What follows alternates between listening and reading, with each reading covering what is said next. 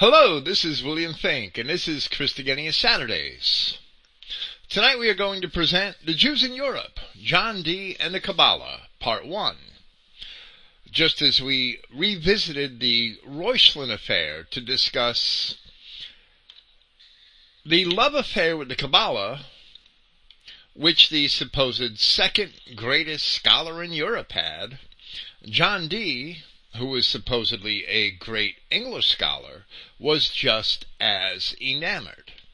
Our purpose here, before beginning a presentation of the protocols of the learned elders of Zion, or as we like to more appropriately title them, the protocols of Satan, is to demonstrate that Kabbalistic thought had permeated Britain just like it had permeated Germany, and that Kabbalistic thought was in a position where it could captivate the minds of many an unsuspecting Englishman right at a time when scientific thought and liberty of conscience were becoming popular ideas in the concurrent wars of religious reformation in Europe. This Kabbalistic thought would lend to the formation of modern Freemasonry and the secret societies of Europe from which all of the subsequent revolutions were launched, which overturned Christian society and resulted in world Jewish supremacy. A child was being born, and Satan could not kill it, so he persecuted and made war against its mother in the protocols, the objectives of the Jews, and the agenda, which to a large degree has been executed with the help of the lodges of Freemasonry, come together as one and are fully expressed. To introduce the Kabbalah as a godly authority to otherwise Christian scholars, as an ancient authority to otherwise Christian scholars, is tantamount to giving the Jewish rabbis religious authority over countless Christian minds. This is what was happening in the Freemasonic lodges of Europe throughout the 18th and 19th centuries. And it is still ongoing today. Whether or not lower level Freemasons and its initiates realize this objective.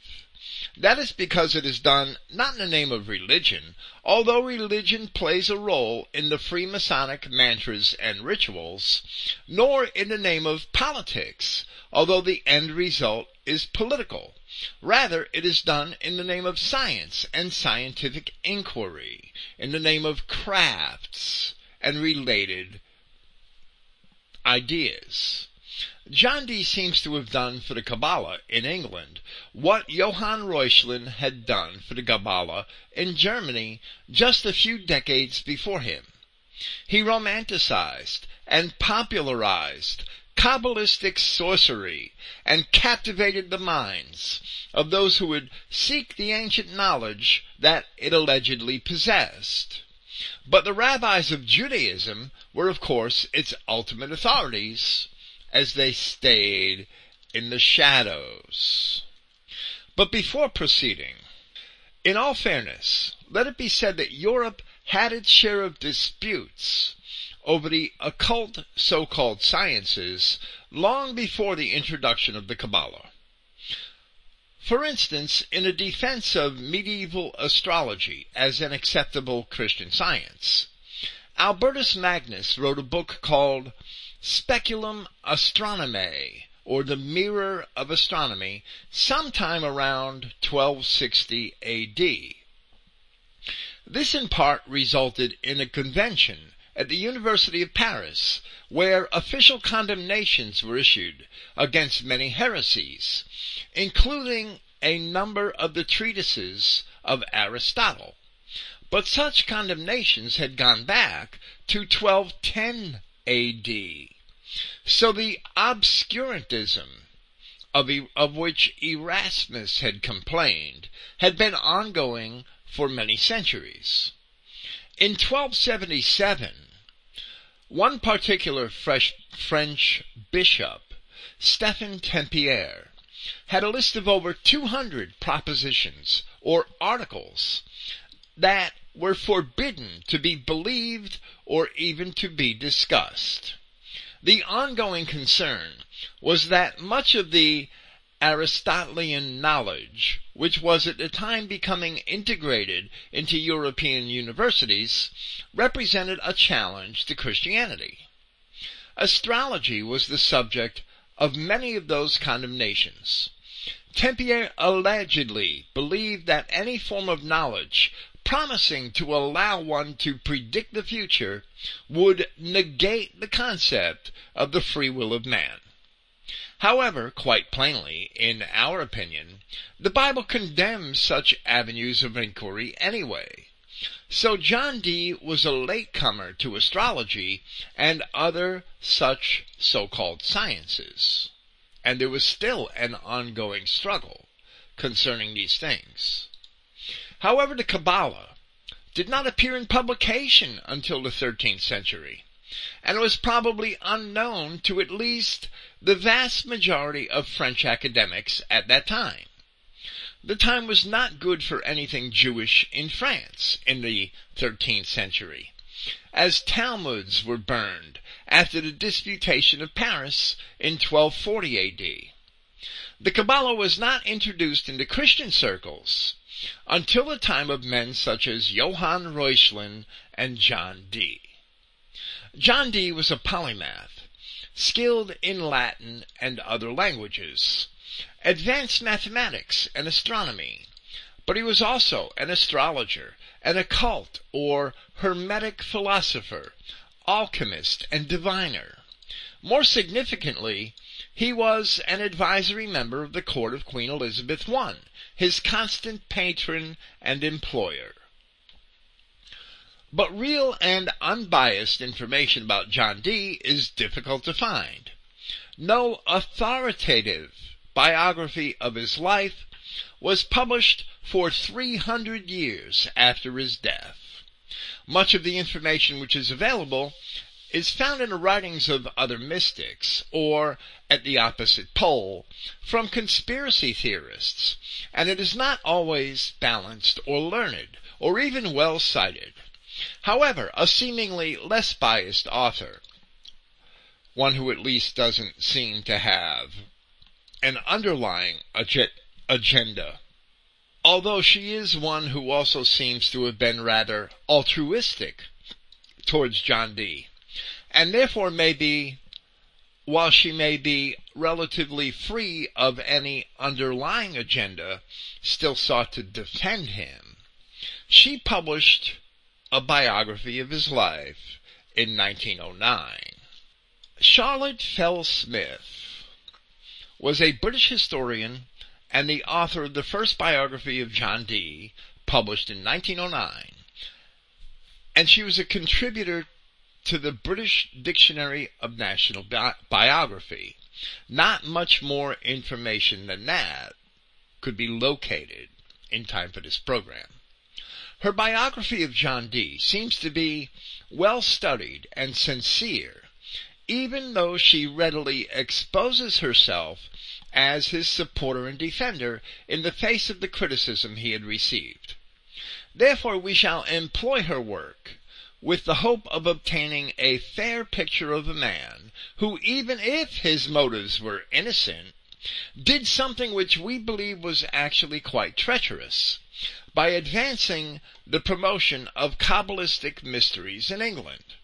That is treacherous indeed, because it puts undue power into the hands of the Jewish rabbis who are esteemed to have the greatest insight into those mysteries and the language which unlocks them. It hands the Jews an authority over so-called science and scientific investigation which they never warranted. Charlotte Fell-Smith's biography of John Dee contains nearly 400 pages.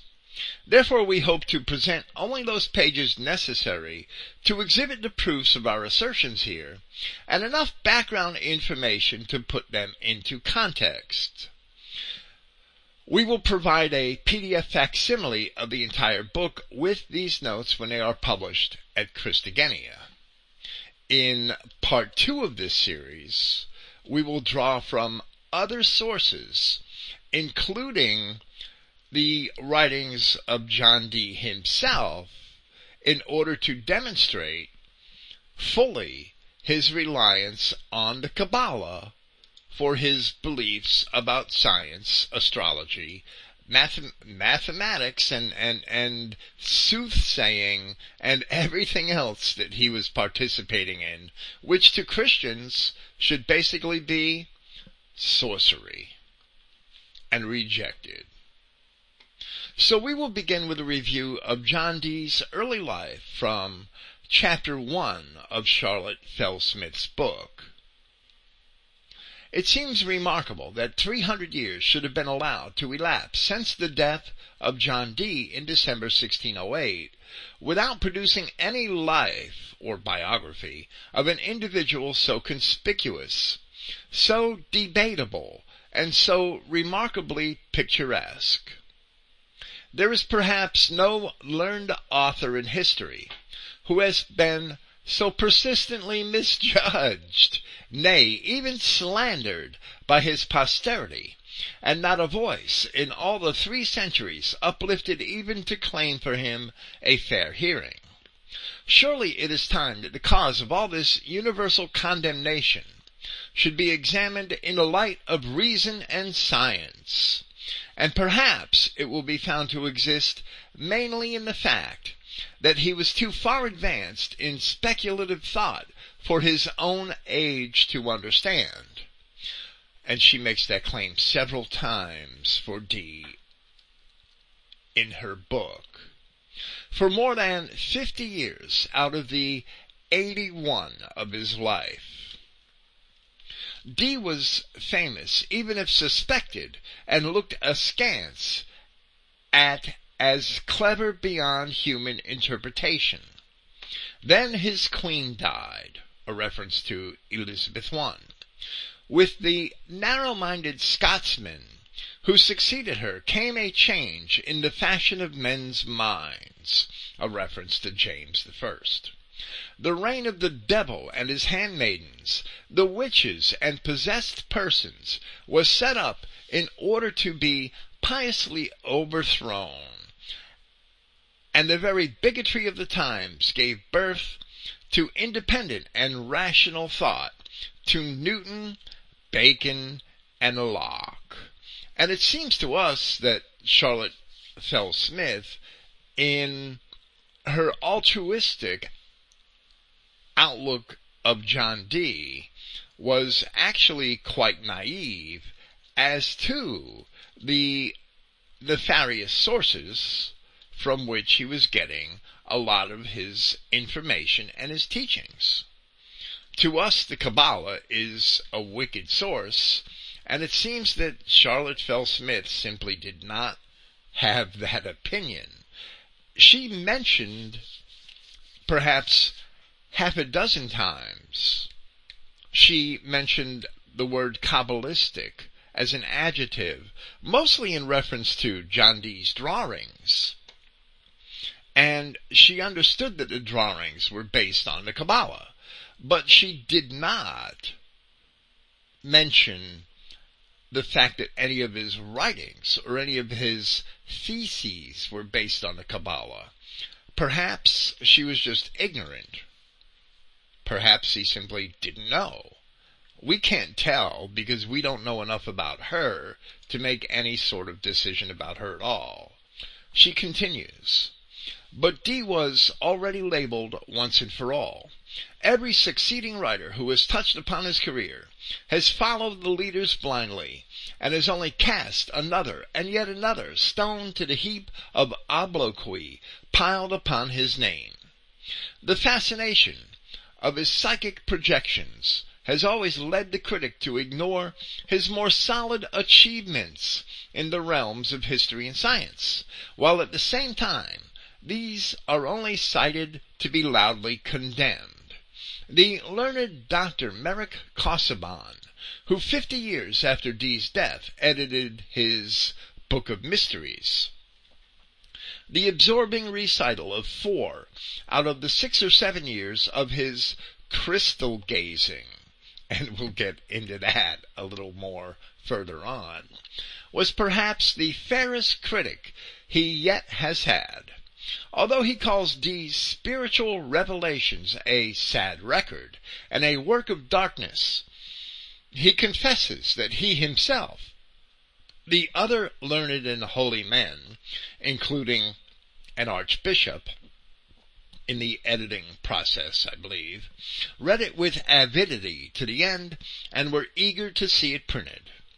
He felt certain, as he remarks in his preface, that men's curiosity would lead them to devour what seems to him not paralleled in that kind by any book that has been set out in any age to read.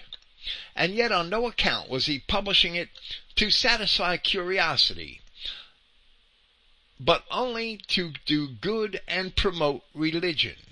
For Dee, he is persuaded, was a true sincere Christian. His relation made the most made in the most absolute good faith, although undoubtedly he was imposed upon and deluded by the evil spirits whom he sometimes mistook for good ones. And of course that is Casaubon's assessment of John Dee's spiritual revelations, which came through through soothsaying, through crystal ball gazing, and through seances.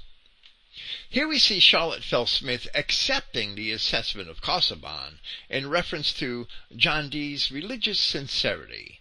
And so many people throw around phrases such as good Christian or sincere Christian without actually understanding what it means to be a Christian. Referring to Dee's crystal gazing, which he had engaged in for six or seven years, Smith is indeed referring to the practice of sorcery and soothsaying. John Dee spent countless hours gazing into a crystal ball and imagining himself to be seeing visions and having conversations with angels. It is also clear in her biography that he held seances and other similar engagements.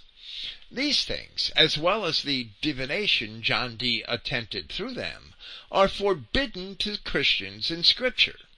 You cannot practice them and be a good Christian. They're forbidden in places such as Leviticus chapter 19, Deuteronomy chapter 18, Acts chapter 19, Galatians chapter 5, Revelation chapter 9, and elsewhere. John Dee was learned in Latin, and the Vulgate often expresses these things much more clearly in Latin than the King James Version does in English. So he must have been familiar with them. We would not consider John Dee to be a good Christian. Continuing with Charlotte Smith. It may well be here to remark that this voluminous book of mysteries, or true and faithful relation, a folio published in 1659, from which in the following pages there will be found many extracts, abounds in tedious and unintelligible pages of what Casaubon calls sermon-like stuff, interspersed with passages of extraordinary beauty. Some of the figures and parables, as well as the language used, are full of a rare poetic imagery, singularly free from any coarse or sensual symbolism. Like jewels embedded in dull settings, here and there a gem of loftiest religious thought shines and sparkles. There are descriptive touches of costume and appearance that possess considerable dramatic value. As the story is unfolded in a kind of spiritual drama, the sense of a gradual, moving development and the choice of a fitting vehicle in which to clothe it is striking. The dramatis personae, too, these spiritual creatures, who, as Dee believed, influence the destinies of man, become living and real, as of course they were to the seer. In many respects, these actions were an exact counterpart of the dealings inaugurated by physical sciences 275 years later, if we omit the close investigation for fraud. Casaubon's successor in dealing with the shunned and avoided subject of John Dee was Thomas Smith, Fellow of Magdalen College, Oxford, who in 1707 wrote the first connected life of him in the book of the Lives of Learned Men. It was based upon some of Dee's autobiographical papers, and out of a total of a hundred pages, gave fifty to letters already printed by Casaubon. So apparently this was a meager effort. After this no sustained account of Dee's romantic career is to be found outside the pages of the biographical dictionaries and magazine articles, or among writers upon necromancy, hermetic philosophy, and alchemy.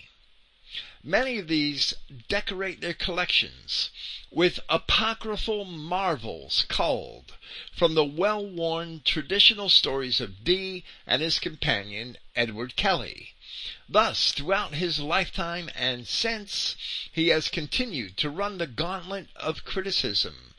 Old impostoring juggler, fanatic, quack are mild terms.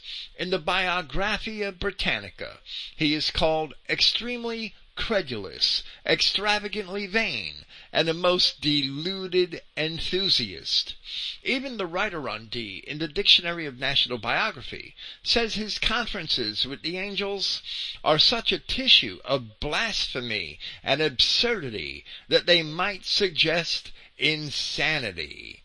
Many more such summary verdicts might be quoted, but these will suffice for the present. And all of this could be readily dismissed if it weren't for the fact that John Dee was actually a very influential man on not only Queen Elizabeth herself, but on many of the, but on or with many of the nobles of Britain.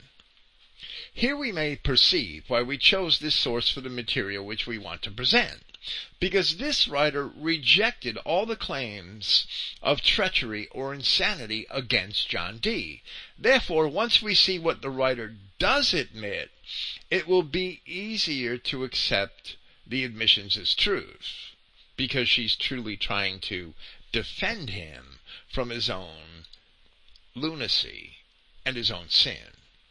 It has been said that no life of Dee exists, and yet the materials for such a life are so abundant that only a selection can be used here. In his private diary, for instance, if properly edited, would supply much supplementary, useful, and interesting historical information. It is the object of this work to present the facts of John Dee's life as calmly and impartially as possible, and to let them speak for themselves. In the course of writing, Many false assertions have disentangled themselves from truth.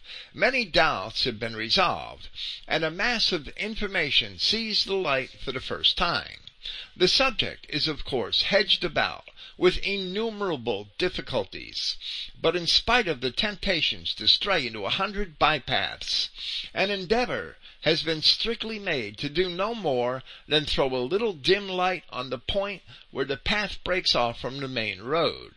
If, at the end of the way, any who have persevered so far feel they have followed a magnetic and interesting personality, the labor expended will not have been in vain with a word of apology to serious historical readers for the incorrigibly romantic tendency of much of the narrative, which, in spite of the stern sentinel of a literary conscience would continually reassert itself. The story of our astrologer's strange life may now begin. Now Charlotte Fell Smith gets into the details of John Dee's early life, and we are only going to give a synopsis. John Dee was the son of Rowland Dee. He was born in London, according to the horoscope of his own drawing on July 13, 1527. His mother was Jane, daughter of William Wilde. Various Welsh writers have assigned to Dee a geologic, genealogical descent of the highest antiquity, and the pedigree which he drew up for himself in later life traces his family history from his grandfather, Bedo Dee, to Roderick the Great, Prince of Wales. All authorities agree that Radnor was the county from whence Dee sprang. Rowland Dee, the father, held an appointment at court as a gentleman server to Henry VIII, but was very indifferently treated by the king. This may partly account for the persistence with which Dee exhibited before Queen Elizabeth his claims to preferment at her hands. To be in habitual attendance at court in those days, however, bred in men a great desire for place, and a courtier was but a mendicant or a beggar on a grand scale. So Dee, the son of a courtier, had an opportunity for education which many boys of the age certainly did not have. Here it is suggested that the fact that his father was a courtier before him sharpened his skills in that respect. And Charlotte Smith says, the boy, John Dee, was early bred in grammar learning, and was inured to Latin from his tender years. Perhaps he was not much more than nine or ten when he was sent to Chelmsford, to the chantry school founded there seven years before the great school at Winchester came into existence. And after describing Dee's wonderful mastery of Latin, Smith continues, in November 1542, Dee, being then fifteen years and four months old, left Chelmsford to enter at St. John's College, Cambridge, where, as he tells us in his autobiography, he soon became a most assiduous student. In the years 1543, 44, and 45, quoting his autobiography, I was so vehemently bent to study that for those years I did inviolably keep this order only to sleep four hours every night, to allow to meat and drink, and some refreshing after, two hours every day, and of the other eighteen hours, all except the time of going to and being at divine service, was spent in my studies and learning. Early in 1546 he graduated, a Bachelor of Arts, from the St. John's College. At the close of the same year, Trinity College was founded by Henry VIII, and Dee was selected one of the original fellows. He was also appointed underreader in Greek to Trinity College, the principal Greek reader being Robert Pember. Here Smith describes a wonderful task Dee performed of the managing of the production of a stage presentation of the Irene, or Peace, of Aristophanes. Dee evidently had an interest in theater and English drama, which he did not pursue and later dismissed as boyish attempts and exploits scholastical. After this, Smith says, he turned to sterner studies and became a skilful astronomer, taking thousands of observations very many to the hour and minute, of heavenly influences and operations actual in this elemental portion of the world, the stars in the sky being considered a part of the world. These he afterwards published in various ephemerides, and an ephemeris is a table which displays the calculated positions of celestial objects at given intervals over a period of time. In May 1547, Dee made his first journey abroad to confer with learned men of the Dutch universities upon the science of mathematics, to which he had already begun to devote his serious attention. He spent several months in the Low Countries, formed close friendships with Gerard Mercator, Gemma Frisius, they are both well-known geographers. Johannes Caspar Mericasis, the Orientalist Antonius Gogava, and he was actually a physician most famous for translating Greek music treatises, and other philosophers of worldwide fame. Upon his return to Cambridge, he brought with him two great globes of Mercator's making, and an astronomer's armillary ring, and staff of brass, such as Frisius had newly devised and was in the habit of using. These he afterwards gave to the fellows and students of Trinity College. He cites a letter of acknowledgment from John Christopherson, who was afterwards Bishop of Chichester. But upon search being made for the objects recently, through the kindness of the master, it appears they are not now to be found. Dee returned to Cambridge in the year 1548 to take his degree of Master of Arts, and soon after went abroad. And never after that was I any more a student in Cambridge, Dee said. Before he left, he obtained under seal of the Vice Chancellor and Convocation in 1548 a testimonial to his learning and good conduct, which he proposed to take with him abroad. Many times did he prove it to be of some value. In Midsummer Term, 1548, he entered as a student at the University of Louvain, which had been founded more than a hundred years before in this quaint old Brabantian town of medieval ramparts and textile industries. At Louvain, Dee continued his studies for two years, and here he soon acquired a reputation for learning quite beyond his years. It has been presumed that here he graduated as a doctor to account for the title that has always been given him. And of course, the author says that she actually investigated that, but no records had exist had existed to support that he was a doctor.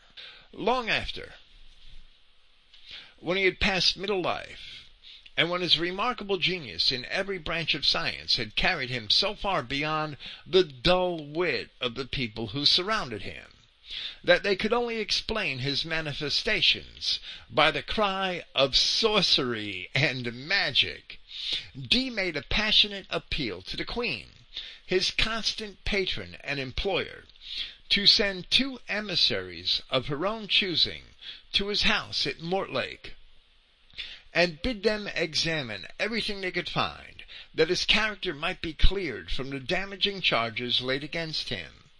He prepared for these two commissioners, to whose visit we shall revert in its proper place, an autobiographical document of the greatest value, which he calls the Compendious Rehearsal of John Dee his dutiful declaration and proof of the course and race of his studious life, for the space of half a hundred years, now, by God's favor and help, fully spent. The original, partly burned, still exists in the Cotton manuscripts in the Ashmolean libraries at Oxford. It is from this narrative that the facts of his early life are ascertainable, Perhaps we discern them through a faint mist of retrospective glorification for which the strange streak of vanity, almost inseparable from attainments like these, was accountable. But there is every reason to rely upon the accuracy of the mathematician's story. Beyond the seas, far and near, was a good opinion conceived of my studies, philosophical and mathematical. A quote from John Dee. People of all ranks began to flock to see this wonderful young man. He gives the names of those who came to Louvain, a few hours' journey from Brussels, where the brilliant court of Charles V was assembled with evident pride. Now Charles V was the Holy Roman Emperor in the early years of the German Reformation. Charles died when John Dee was about 31 years old in 1558. Italian and Spanish nobles, the Dukes of Mantua and Medina Coeli, the Danish king's mathematician, Matthias Hackus, and his physician, jo- Joannes Capito, Bohemian students all arrived to put his reputation to the test. A distinguished Englishman Sir William Pickering, afterwards ambassador to France, came as his pupil to study astronomy by the light of Mercator's globes, the astrolabe, and the astronomer's ring of brass that Frisius had invented. For his recreation, the teacher looked into the method of civil law and mastered easily the points of jurisprudence, even those accounted very intricate and dark. It was at Louvain, no doubt, that his interest in the subject of alchemy became strengthened and fixed. Stories were rife of the famous alchemist Henricus Cornelius Agrippa, who had died there in the service of Margaret of Austria only a dozen years or so before. Agrippa had been secretary to the Emperor Maximilian, had lived in France, London, and Italy, and Louvain, no doubt, was bursting with his extraordinary feats of magic. The two years soon came to an end and a couple of days after his 23rd birthday, young John Dee left the Low Countries for Paris, where he arrived on July 20th, 1550. His fame had preceded him, and within a few days, at the request of some English gentlemen, and for the honor of his country, he began a course of free public lectures or readings in Euclid, mathematics, physics, and Pythagoreanism were the titles, it was the title of the lectures in English at the College of Rheims in Paris. A thing, he says, which had never been done before in any university in Christendom. His audience, most of them older than himself, was so large that the mathematical schools would not hold them and many of the students were forced in their eagerness to climb up outside the windows, where, if they could not hear the lecturer, they could at least see him. He demonstrated upon every proposition, and gave dictation and exposition. A greater astonishment was created, he says, than even at his Scarabeus mounting up to the top of Trinity Hall in Cambridge. The members, a reference to some of his play acting or his directing of plays while he was in college. The members of the university in Paris at the time numbered over 4,000 students, who came from every part of the known world. He had made many friends among the professors and graduates, friends of all estates and professions, several of whose name he gives, among them the learned writers and theologians of the day, Orontius, Mizaldus, Petrus Montarius, Racanes, Racanetus, I'm sorry, Fernelius, and Francis Sylvius. So we see that John Dee was basically being treated with the same degree, or with a close degree of celebrity to that with which with, with which Erasmus and Reuchlin and even Martin Luther had been treated. The fruit of these years spent in Louvain and Paris was that Dee afterwards maintained throughout his life a lively correspondence with professors and doctors in almost every university of note upon the continent. He names especially his correspondence in the universities of Orleans, Cologne, Heidelberg, Strasbourg, Verona, Padua, Ferrara, Bologna, Urbino, Rome, and many others, whose letters lay open for the inspection of the commissioners on that later visit already alluded to, where, later in his life, Dee was defending himself before Elizabeth upon charges of sorcery. An offer was made to him to become a king's reader in mathematics in Paris, with a stipend of two hundred French crowns yearly, but he had made up his mind to return to England, and nothing would tempt him to stay.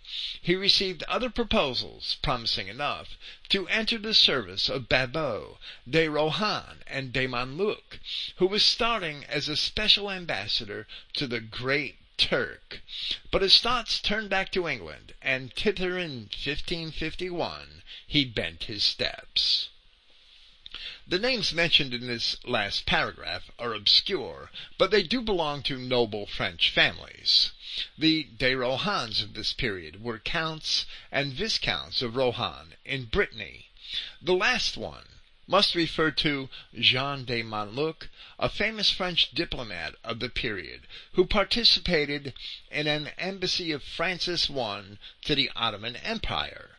Francis I at this time had allied himself with the Turks as a ploy in his wars against the Holy Roman Emperor Charles. It was a pretty treacherous move if you are a um, European nationalist of any sort, you have to see that as treachery against Christendom. Just as Johann Reuchlin was considered the second greatest scholar of his time in Europe, behind Erasmus, we see that John Dee had also built up credentials as a great scholar. Of course, Reuchlin was dead about 30 years by this time, or 25 at least. As a brief review, so that we understand the context which follows. Henry VIII was King of England until 1547.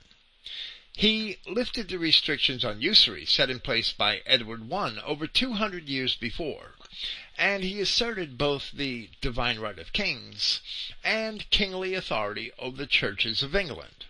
Henry initiated the English Reformation, but not for any noble cause.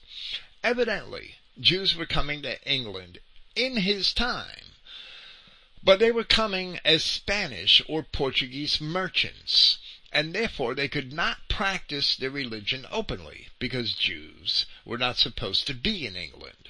He was succeeded by Edward VI, who died at age 15 in 1553. After a disputation over the ascension of Lady Jane Grey, Mary won. The Catholic Bloody Mary became queen, and things got tough for the Protestants. Here we shall continue with our author. In December 1551, Dee obtained, through the offices of Mr. John Cheka, or afterwards Sir John Cheka, an introduction to Secretary Cecil and to King Edward VI. He had already written for and dedicated to the young king two books in manuscript, The Use of the Celestial Globe in 1550, and another book of the clouds, the sun, the moon, and of the other planets in 1551. These, perhaps, had been sent to Cheka, the king's tutor, in the hope that they might prove useful lesson books. The pleasing result of the dedication was an annual gift of a royal pension of a hundred crowns.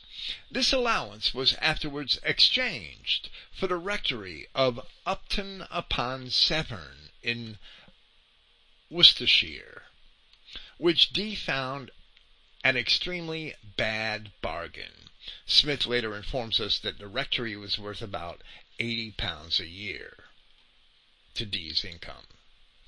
Dee then turned down an opportunity to be a lecturer on mathematical science at Oxford, and in 1553 produced, among other things, works on the, cla- the cause of floods and ebbs, which is evidently a book discussing the cause of the tides and the philosophical and political occasions and names of the heavenly asterisms, both written at the request of Jane, Duchess of Northumberland, or Lady Jane Grey, who would be queen for nine days in 1553 and executed by Bloody Mary, the daughter of Henry VIII.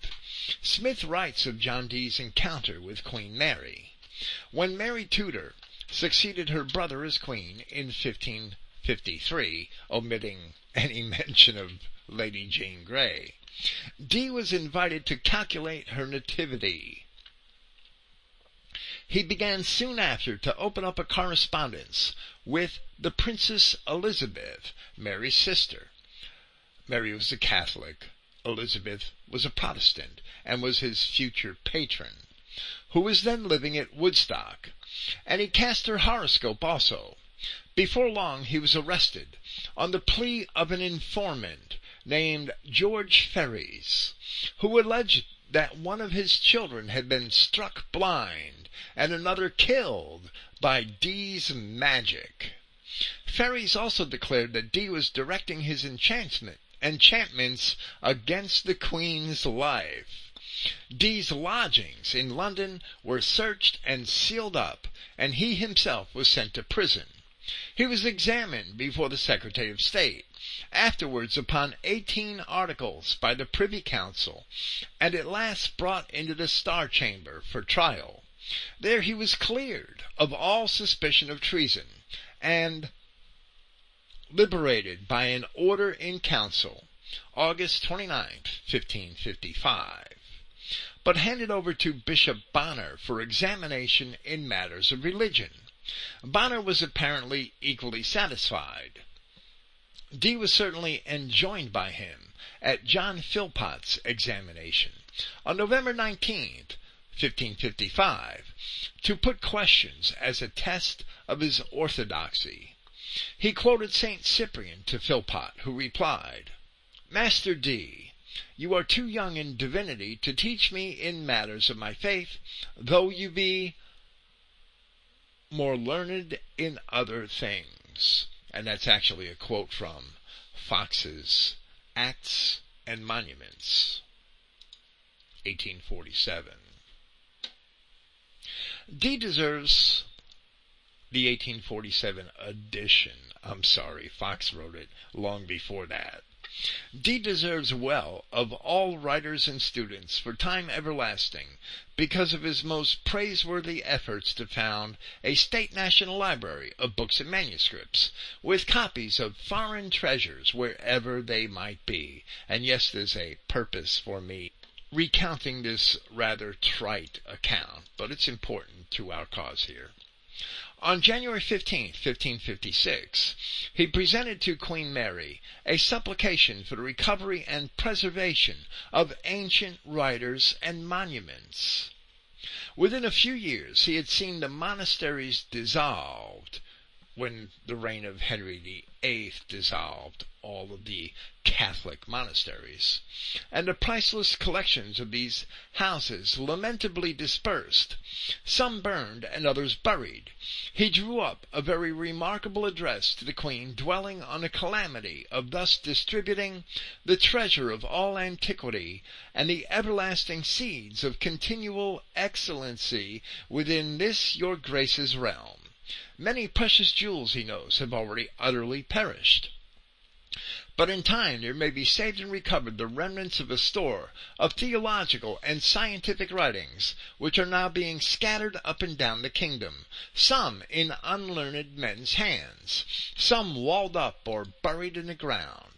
Dee uses powerful arguments to enforce his plea, choosing such as would make the most direct appeal to both Queen and people. She will build for herself a lasting name and monument. They will be able all in common to enjoy what is now only the privilege of a few scholars, and even these have to depend on the goodwill of private owners. He proposes first that a commission shall be appointed to inquire what valuable manuscripts exist that those reported on shall be borrowed on demand, a fair copy made, and if the owner will not relinquish it, the, re- the original be returned. Secondly, he points out that the commission should get to work at once, lest some owners, hearing of it, should hide or convey away their treasures, and so, he pithily adds, prove by a certain token that they are not sincere lovers of good learning, because they will not share them with others. The expenses of the commission and of the copying, etc., he proposed should be borne by the Lord Cardinal and the Synod of the province of Canterbury who should also be charged to oversee the manuscripts and books collected until a library, apt in all points, is made ready for their reception. Finally, Dee suggests that to him be committed the procuring of copies of many famous manuscript volumes to be found in the great libraries abroad, the Vatican Library at Rome, St. Mark's at Venice, and in Bologna, Florence, Vienna, etc.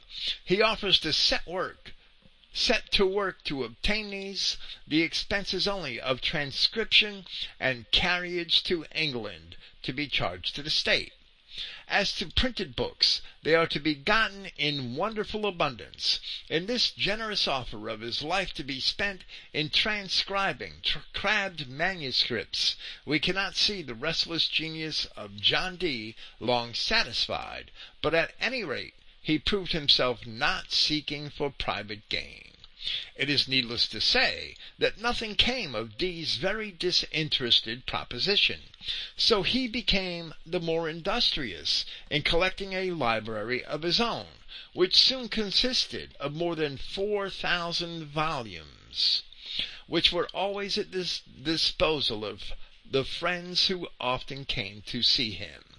They came also for another reason and we recount that story to show the emphasis that John Dee had placed on collecting every sort of book he could get his hands on.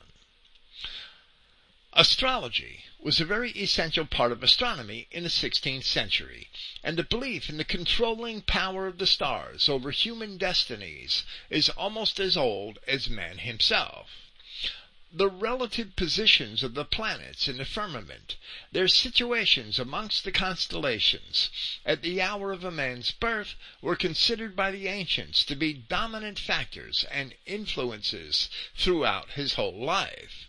It is not too much to say that a civilization, I'm sorry, that a belief in the truth of horoscopes cast by a skilled calculator still survives in our Western civilization as well as in the East.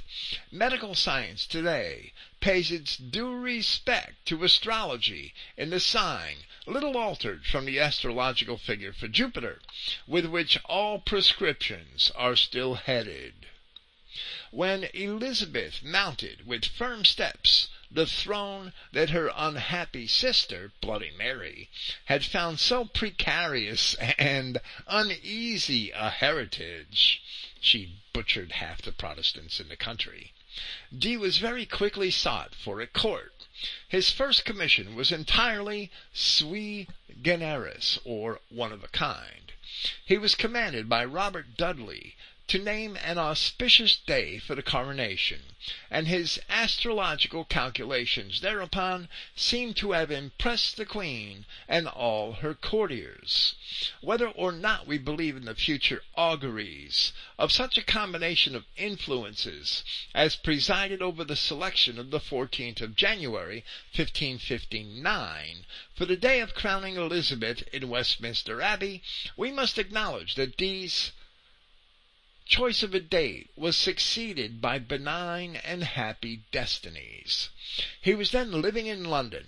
We do not know where his lodging was, but several of the books belonging to his library have come down to us with his autograph.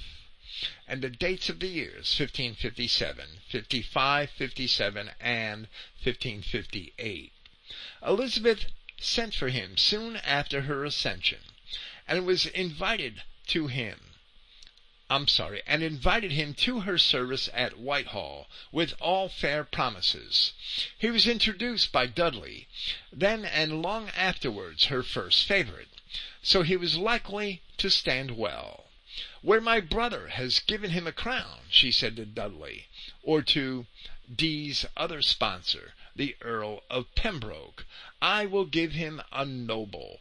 This was the first of innumerable vague promises made.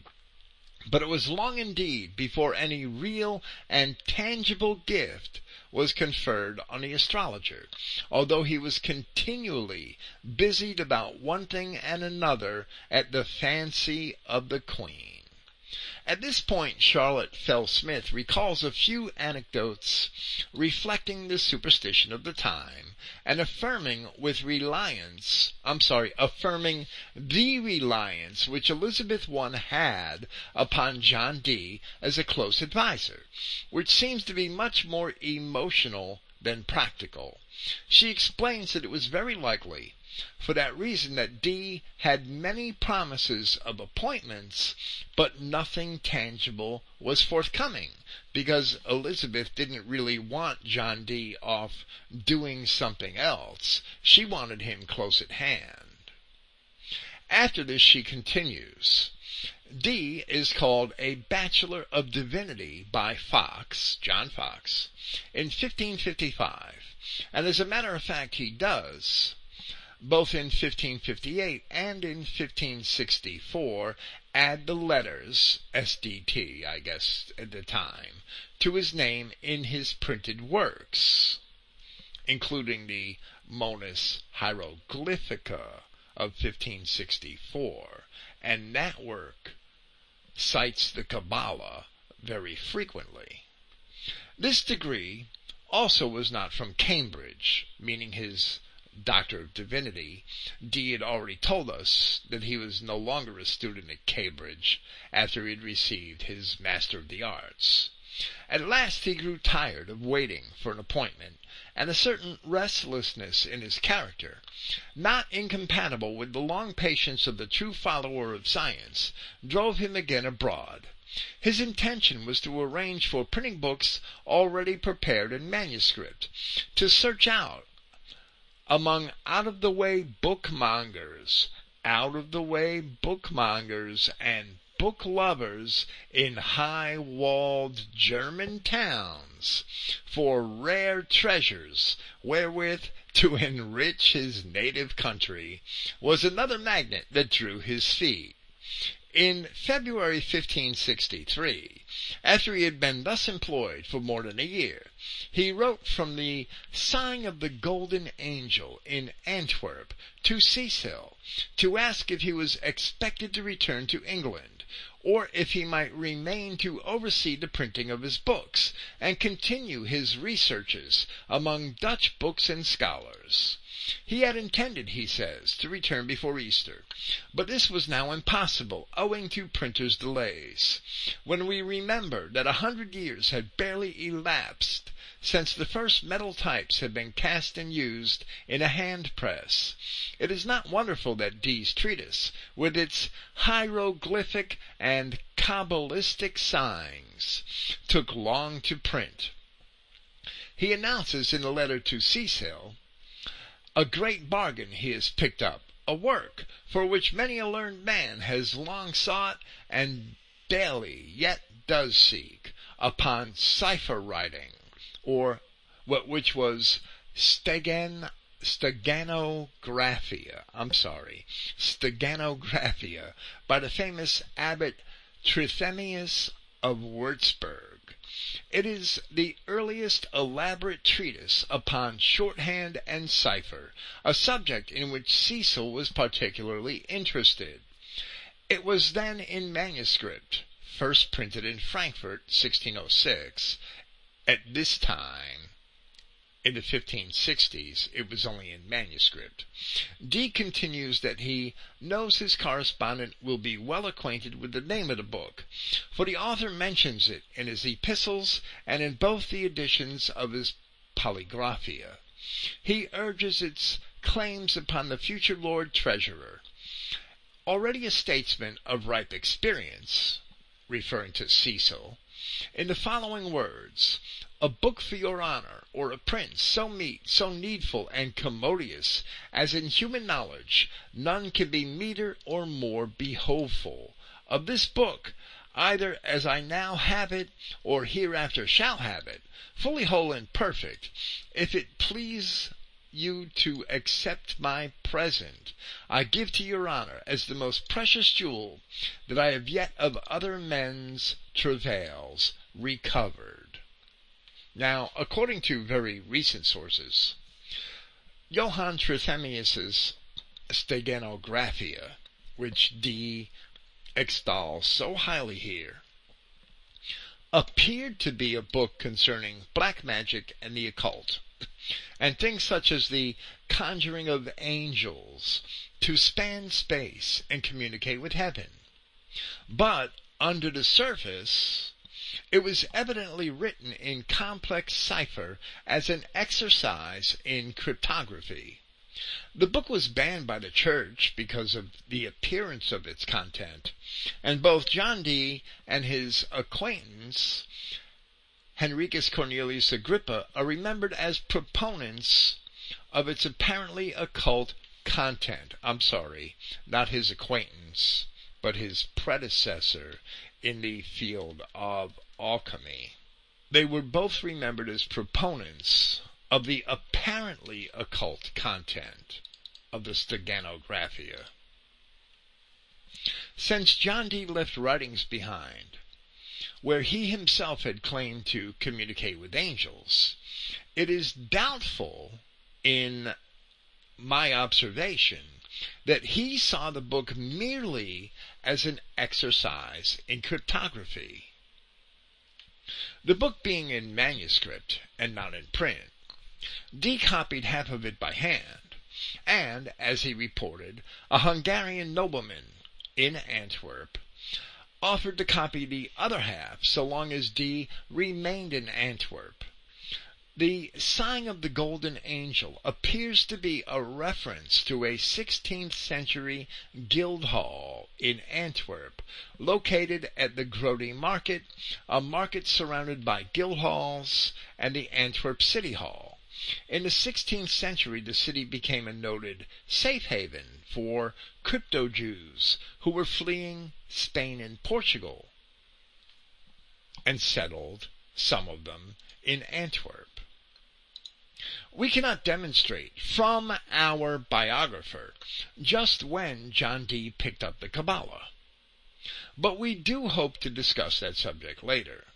However, it is at this point that Charlotte Fell Smith begins to refer to Dee's Kabbalistic signs, which were indeed made after the manner of the Kabbalah. This anecdote we have just read certainly shows the lengths which Dee would go to to acquire and study books of secrets and ciphers and other mystical writings. After finishing a book of his own in 1564, Monas Hieroglyphica, Dee dedicated it and presented it to the Emperor Maximilian I. This is significant because that book has explicit mention of the Kabbalah and presents explicit argument for the mathematical basis of the Kabbalah. For that we shall make a greater presentation in part two of this presentation on John Dee. Shortly after presenting his book to Maximilian, Dee expressed disappointment that many university graduates of high degree and other gentlemen dispraised it, meaning the Monas Hieroglyphica, dispraised it because they understood it not. But speaking of Elizabeth, her Majesty graciously defended my credit in my absence beyond the seas. That certainly seems to permit an inference that the academics introduced Dee's, to Dee's work in the Monas Hieroglyphica were not yet familiar with Kabbalistic philosophy. That's why they didn't understand it. John Dee returned to England in June of that year. Upon which Smith describes more of Elizabeth's enamorment with Dee, and Elizabeth was very interested in the Monas Hieroglyphica, and John Dee, she had begged him, helped her to study the book and explained it to her. So John Dee when he returned to England after 1564, introduced Elizabeth I to the Kabbalah. That's exactly what he did through his book, The Monas Hieroglyphica. From that point, our author continues. Elizabeth was always Dee's very good friend and she made a grant to him on December 8, 1564, of the deanery of Gloucester, then void, but other counsels prevailed, and it was soon bestowed upon some other man.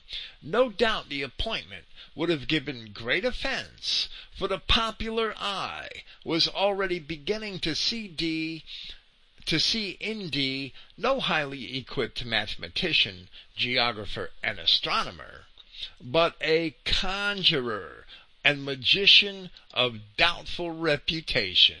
In fact, in the current jargon, one who had dealings with the devil. And we can only guess if that was over John Dee's introduction of the Kabbalah to the English to the court of England and to Queen Elizabeth and the noblemen of England.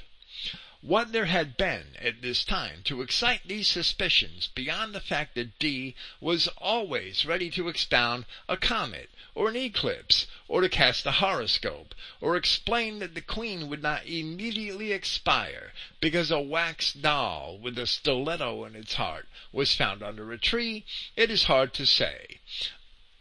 But that these rumors were extremely persistent is seen by these astrologers' defense of himself in the very fruitful preface which he, as the first mathematician of the day, was asked to write to Henry Billingsley's first English translation of Euclid's Elements in February 1570.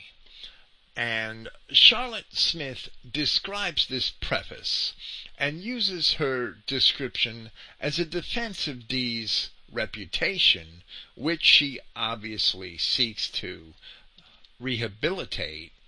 But that that preface also, from what we understand, mentions the Kabbalah. It seems that Charlotte Fell Smith simply didn't realize the full impact of the references to the Kabbalah in John Dee's actual writing, if indeed she read his non-biographical writing. We should believe that she did. I mean, she was a thorough biographer, so we would believe that she certainly, certainly should have. Here we are going to skip ahead to 1571, where we have the next mention of alchemy in Smith's biography in relation to Dee. This topic had not arisen since Dee was at Louvain nearly twenty years earlier. This is at a time where he is past the age of forty and settled into a house on the Thames River near London. Dee fell ill a short time later, where Elizabeth herself sent physicians and saw that while he was ill his needs were fulfilled and our author continues. The Queen seems to have felt a special obligation to look after him, as she had sent him on some mission of her own, which probably we shall not be far wrong in thinking connected with Dee's alchemistic experiments. Every court in Europe at this time had astrologers and alchemists in its employ, and the Queen and Lord Treasurer Burleigh were as anxious as Dee that he should really attain the ever elusive secret of transmutation. Dee to turn one element into another. Dee had, of course, carried the Queen's passport for himself and a couple of servants with horses, and had, had obtained permits through foreign ambassadors in London to travel freely through various countries. And our purpose there was to show that alchemists and astrologers were popular in every court in Brit in, in Britain and Europe at this time. Moving ahead to the year 1581, a new phase of his character is now forced upon us. He has appeared hitherto as a man of learning, astronomer and mathematician, a brilliant lecturer and demonstrator, diligent in probing the chemical and alchemical secrets of which his vast reading, his foreign correspondence, and his unique library gave him cognizance. Interested in geographical his discovery and history, a bibliographical and mathematical writer, his genuine contributions to science to science had been considerable. He had written upon navigation and history, logic, travel, geometry, astrology, heraldry, genealogy, and many other subjects. He had essayed to found a national library and was contemplating a great work upon the reformation of the calendar.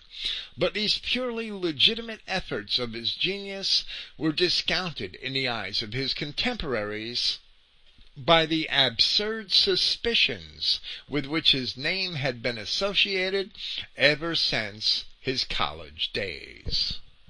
After his arrest and trial by Bonner, he never really succeeded in shaking off this savor of something magical.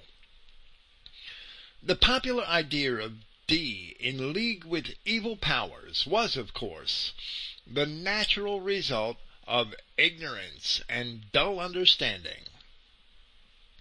To a public reared in superstition, untrained in reasoning, unacquainted with the simple laws of gravitation, the power to raise heavenly bodies in the air at will, to see pictures in a simple crystal globe, or converse with projections of the air, to forecast a man's life by geometric or planetary calculations, and to discern the influence of one chemical or mineral substance upon another, seemed diabolically clever and quite beyond human agency. Even to study nature and her secrets was to lay oneself open to the suspicion of being a magician. We must remember that in the early years of Elizabeth's reign, it was thought necessary to pass an act of parliament decreeing that all who practiced sorcery causing death should suffer death. If only injury was caused, imprisonment and the pillory should be the punishment. Any conjuration of an evil spirit was to be punished by death as a felon without benefit of clergy or sanctuary. Any discovery of hidden treasure by magical means was punishable by death for a second offense. But if magic was tottering on its throne, the reign of alchemy was still uncontested. Belief in it was universal. Its great votaries in the past were of all nations. St. Dunstan of Glastonbury, Roger Bacon, Raymond Lully, or Raymond Lull, or Raymundo Lull, the Majorcan missionary to the Muslims and probable crypto Jew. Canon George Ripley of Bridlington, Albertus Magnus, Cornelius Agrippa, Arnold de Villanova, and Paracelsus. All their writings, and hundreds of others, Dee had in his library and constantly upon his tongue. Alchemy was not only a science, it was a religion and a romance. It was even then enduring the birth throes and sickly infancy of modern chemistry, and the alchemist's long search for the secrets of making gold has been called one of its crises. Long after this, it was still an article of faith, and such a man as Robert Boyle did not deny. We cannot forget that even that great chemist, Sir Humphry Davy, reverenced the possibility and refused to say that the alchemist's belief in the power to make gold was erroneous. How unlike Dante's keen irony of the dark and groping men who seek for Peltro, or tin whitened with mercury. But alchemy was bursting with many other secrets beyond the manufacture of gold. The spiritual element abounding in all minerals, and the symbolism underlying every actual substance, were deeply embedded in it. It was a science of ideals. It ever led its followers on to scale illimitable heights of knowledge. For in order to surpass all material and rational nature, and attain the crowning end, did not God delegate his own powers to the sage? So the art of healing was thought the noblest, the most godlike task, and no means of attaining hermetic wisdom were untried. The psychical world became every bit as real to these religious mystics as the physical and rational, which they understood so vaguely. Even the strange shapes which escaped from the retorts of the old alchemists were known to them as souls. Their successors called them spirits. Paracelsus named them as Mercury, and it was left to his pupil, Van Helmont, the true founder of all modern chemistry, to give the name of gas. It is easy to see how John Dee, the astrologer, grew into close touch with those psychic phenomena, which, though they had become extremely familiar to us, as yet continued to baffle our most scientific researches. When he first became conscious of his own psychic powers and how far he himself was mediumistic is harder to discern. It is on May 25th, 1581, that he makes in his diary the momentous entry, I had sight in crystallo offered me, and I saw. We may take it that he saw through a medium, for he never afterwards seems to have been able to scry without one. Perhaps his first crystal had then been given him although, as we have seen, he already owned several curious mirrors, one said to have, to have been of Mexican obsidian, such as was used for toilet purposes by that ancient race.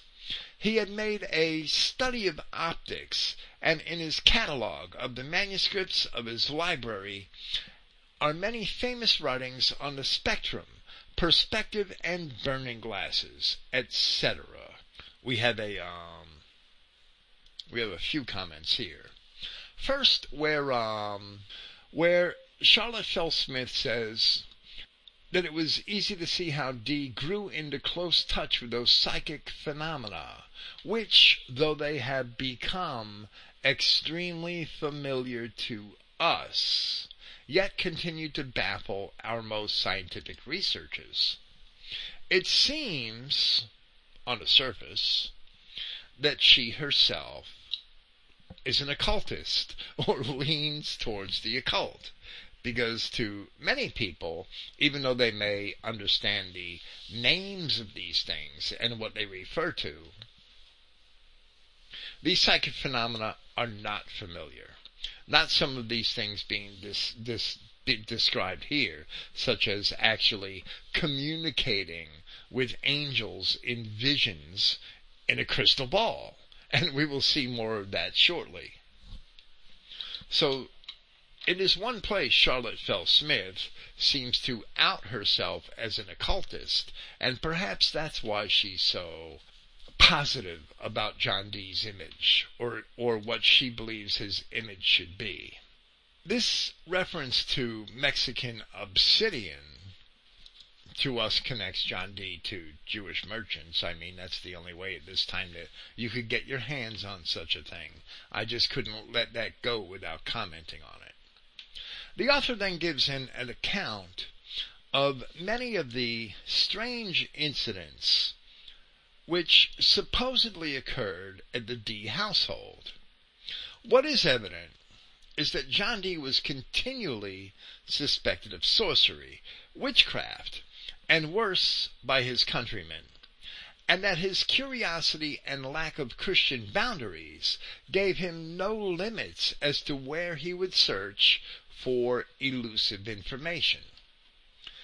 In 1583, another alchemist, Albert or Albrecht Laski, had come to England and became acquainted with John Dee. Laski would later convince Dee to travel to Poland. Many people to this day are convinced that Dee actually went to Poland as a spy for the English crown, and we may mention that further in the next part of the series. After describing Albert or Adalbert Lasky, Count Palatine of Sieradia, a Polish prince then about to arrive on a visit to the Queen, who had wished to make Dee's acquaintance to see his library and discuss magic, of which he had made a study, our author says, Dee first saw Lasky on May 13th at half past seven in the evening in the Earl of Leicester's apartments at the court at Greenwich, when he was introduced by Leicester himself. Five days after meeting Lasky, came to me at Mortlake with only two men, the words of Dee. He came at afternoon and tarried supper until after sunset. Near a month elapsed before his next visit, when he made a sort of royal progress down the Thames from Oxford to Mortlake, which was the name of John Dee's home. Upon this and another visit of Lasky, with his entourage to the home of John Dee. Dee had complained that his funds were exhausted with the entertainments. At that point, Elizabeth sent him a large sum of gold so that he could afford to entertain Lasky. And this circumstance seems to support the contentions that Dee later accompanied Lasky to Poland as a spy, rather than out of intellectual curiosity. But there is more to the story. At this time Dee was spending countless hours crystal gazing, and wrote of the spirits he encountered, or sometimes he called them angels. And this is a little bit surreal, but that is why we are recounting it. And this is long before LSD or magic mushrooms. In the intervals between these visits of the prince, the spirits had been consulted about Lasky's prospects. They had at once interested themselves in him and Madimi, one of the most fascinating of these psychical projections. Madimi evidently being the name of the spirit or some demon or whatever Dee was looking at and communicating with, had vouchsafed some kind of genealogical information connecting him with the Lacys and Richard, Duke of York. She was the first of the female angels who appeared to Dee. Dee thought they were angels, as it seemed in answer to his arguments reproving Trithemius, who had asserted that no good spirits ever took the shape of women. Madimi, who suddenly appeared on May 28th, was like a pretty girl of seven or nine years, attired in a gown of say, changeable green and red, with a train. Her hair was rolled up before and hanging down very long behind. She came into the study and played by herself. She seemed to go in and out behind my books. The books seemed to give place sufficiently, one heap with the other, while she passed between them. She announced that her elder sister would come presently and correct Dee's pronunciation of her name. My sister is not so short as you make her. Esameli, not Esamely. Madimi was very clever and accomplished an accomplished little fairy. She learned Greek, Arabic, and Syrian on purpose to be useful to Dee. On June 14th, Dee asked the spirit Galva, or Finis, another of Dee's angel demons, what she had to say about the Polandish Lord Albertus Lasky.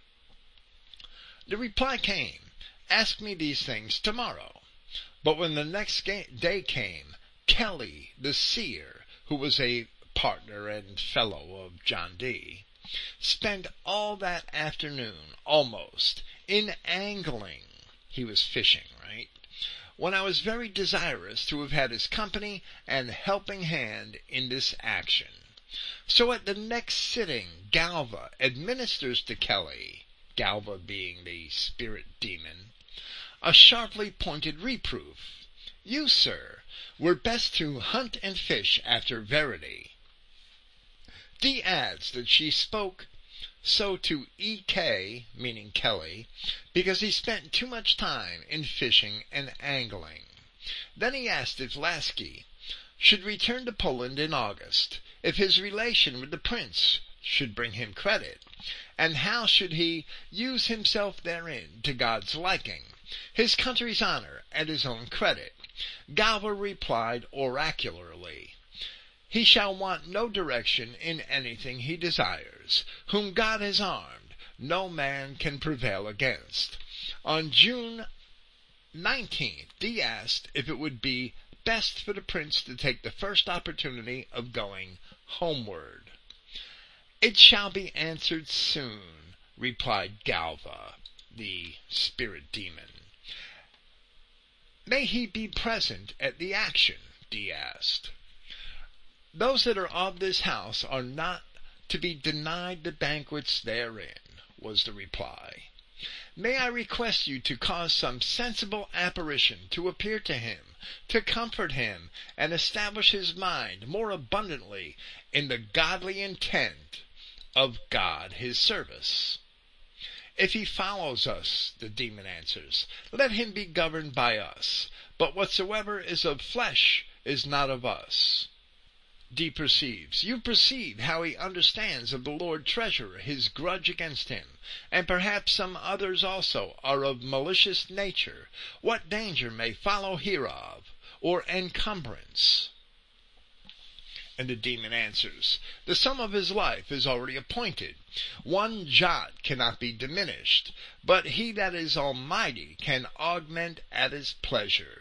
Let him rejoice in poverty, he be sorry for his enemies, and do the works of justice. Then the cloud of invisibility, a drop scene between the acts, came over Galva, and she disappeared. So John Dee is evidently following the Kabbalah and obeying the works of embodied demons, and he's also meddling with disembodied demons. Next day, Lasky was present at the action. An angel named Juban Ladak appeared and said he was appointed the prince's good governor or angel, and evidently this is the apparition which John Dee had asked of Galva, the demon. The keeper and defender of this man present, referring to Lasky, he bade him look to the steps of his youth, measure the length of his body, live better, and see himself inwardly excellent advice which might have been continued had not a man named Tanfield, attached to the prince, arrived suddenly at Mortlake with a message from the court and, contrary to all good manners, burst into the study. Lasky had gone out another way through the oratory to meet him. The angel was annoyed, and prophesied rather unkindly that in five months the rash interpreter should be devoured by fishes of the sea. Was he drowned then, or ever? The author asking a rhetorical question which wasn't answered. Then the thread was resumed. What do you seek after? Do you hunt after the swiftness of the winds, or are you imagining a form under the clouds? Or go ye forth to hear the braying of an ass, which passes away with the swiftness of the air? Seek for true wisdom, for it beholds the highest and appears under the lowest. Then Lasky's guardian angel becomes extremely practical and interesting. Cecil hated him to the heart, and desired he were gone hence. Many others do privily sting at him, many of the British or English court officials. Dee endeavors to keep him to the point. For his return, what is your advice? Perhaps he wants necessary provision and money. And the demon says, or I'm sorry, the angel says, he shall be helped, perhaps miraculously. Let him go so soon as he can conveniently. And Dee says, I say again, perhaps he wants money, but the treasures of the Lord are not sent to them who he favors. And the demon answers, His help shall be strange. The queen loves him faithfully and has fallen out with Cecil about him. Leicester flatters him. His doings are looked into narrowly. But I do always inwardly direct him. I will minister such comfort to him as shall be necessary in the midst of all his doings. Mingled with these sayings were some prophetical utterances about Lasky overcoming the Saracens and Paynims with a bloody cross shown in his hand, and of course at this time Poland was fighting wars against the Turks. and about Dee's passing to his country and aiding him to establish his kingdom. Then the familiar spirit sank through the table like a spark of fire, seeming to make haste to his charge. I mean the Lord Lasky, the Polish prince. On Wednesday, the 26th, Lasky again being present, the good angel ill, according to John Dee, appeared a, with a besom in his hand. The prince's pedigree was then barely begun, but on June 29th the clever little Madimi, the supposedly female demon, promised to finish the book exactly as Dee would have written it. It was no matter where the book was left, she told him, locked up or lying about. Your locks are no hindrance to us. You have eased my heart of a thousand pound weight, ejaculated Dee fervently. Now I shall have leisure to follow my suit and do all of Mr. Gilbert's business. We cannot present all of the hardly believable soothsaying episodes which our author has reproduced from John Dee's own biographical notes.